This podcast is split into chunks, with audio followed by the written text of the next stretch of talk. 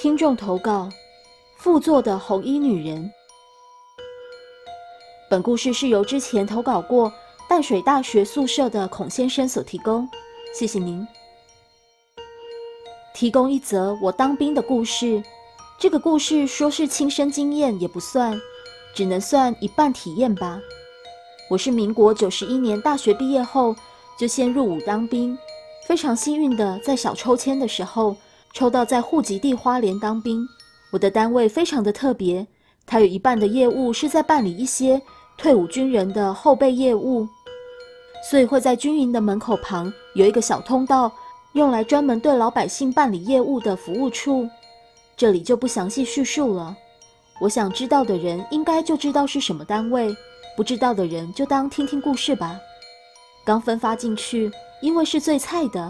所以站哨的时候都会站那一种比较硬的时段，像是十二点到两点、一点到三点、两点到四点。站哨的时候会跟一个比较资深的学长一起，这时非常希望能跟健谈的学长一起站哨，这样可以快速的度过这乏味的站哨时间。那天我刚好站十二点到两点的哨，当然在十二点以前就必须要换哨完毕。这天跟一个伙房的原住民学长一起站哨，在这里就简称他为 A 学长吧。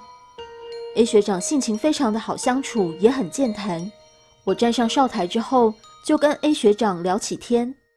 在我的左边刚好就是我所说的服务台入口，服务台的门口是一扇自动门。白天自动门开启时，都会伴随着欢迎光临的语音。当然，这个时间点服务台是关闭。并且自动门是锁上的。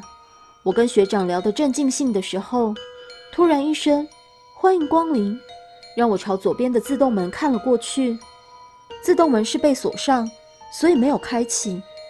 我正在想，也许是什么小飞虫飞过感应器，所以造成这个现象。这时，A 学长突然跟我说了一个故事。他说：“你还没有跟 B 学长一起站过哨吧？”下次跟 B 学长站哨的时候，如果他突然不跟你讲话，看某一个方向时，千万不要问他怎么了，因为这个 B 学长他是有阴阳眼，他看到什么的时候就不会说话。我回答说：“真的假的？哎，学长别吓人了。”A 学长接着说：“这个欢迎光临是有原因的。”你一定以为是什么小虫之类，或者是短路之类的原因吧？我说，难道不是吗？A 学长就说，这个欢迎光临，其实大家都遇过。曾经我也像你这个样子想，但是有一天白天去服务台送文件的时候，我就到服务台去问里面的雇员大姐，想说要雇员大姐去检查一下有没有什么要修理的地方。结果雇员大姐的回答让我震惊。雇员大姐说：“这怎么可能？我们五点钟下班的时候都是直接把插头拔掉，并且断电，怎么可能还会有欢迎光临的声音啊？”之后有一次比水长站哨的时候就提起这件事，他说他看得到，所以跟我们解释为什么会有欢迎光临，因为有一些农民伯伯不知道自己已经过世。还会继续来这里办事情，不过 B 学长有说，这些伯伯其实都不会害人，他只是在做一些他本来会做的事情而已。话锋一转，A 学长才提到他当时还是菜鸟的时候发生的事。A 学长说：“会害人的，也许还留在这个营区里。”我问：“什么意思啊？”A 学长就回想。那时候他还是在当菜鸟的时候，晚上的营区大门是关起来的，但是如果有长官要进出的话，都必须要登记进出人员、车号及时间。这晚 A、B 两个学长一起站哨，正聊得开心的时候，远方看到一台车向营区开来，仔细一看才知道是排长的车子。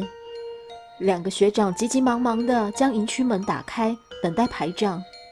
这时候，B 学长突然不讲话，而排长的车也在门口停下来接受检查。A 学长也觉得排长今天怪怪的，不讲话，只是一直直视前方。检查完之后，排长就将车开到营区后方的停车场停放。这时候 B 学长才说：“你有看到副座的红衣女人吗？”A 学长回答说：“哪有女人？我只有看到排长一个人啊。”B 学长就说：“这样啊，那没事了。”这时候两个人似乎都知道发生了什么事，便缓缓地看着营区后方的停车场的位置。不久，看着排长从营区后方走出来，透着微微的月光，隐隐约约的觉得排长走路摇摇晃晃。等排长走近了，再仔细看，才发现排长是垫着脚走路，一路走回排长寝室。两个学长面面相望，A 学长小声的问 B 学长：“这是贝根吗？”B 学长没有说什么，只是微微点了头。之后，排长就生了一场大病，除了黑眼圈很重之外，也消瘦了许多。之后还是 B 学长建议排长去庙里走走，处理一下，才慢慢解决。这时候我就问 A 学长：“那刚刚学长说还在营区是什么意思？”A 学长回答：“因为 B 学长只跟我说，他只有看到那女生进来，但是没有看到她出去啊。”故事说完了。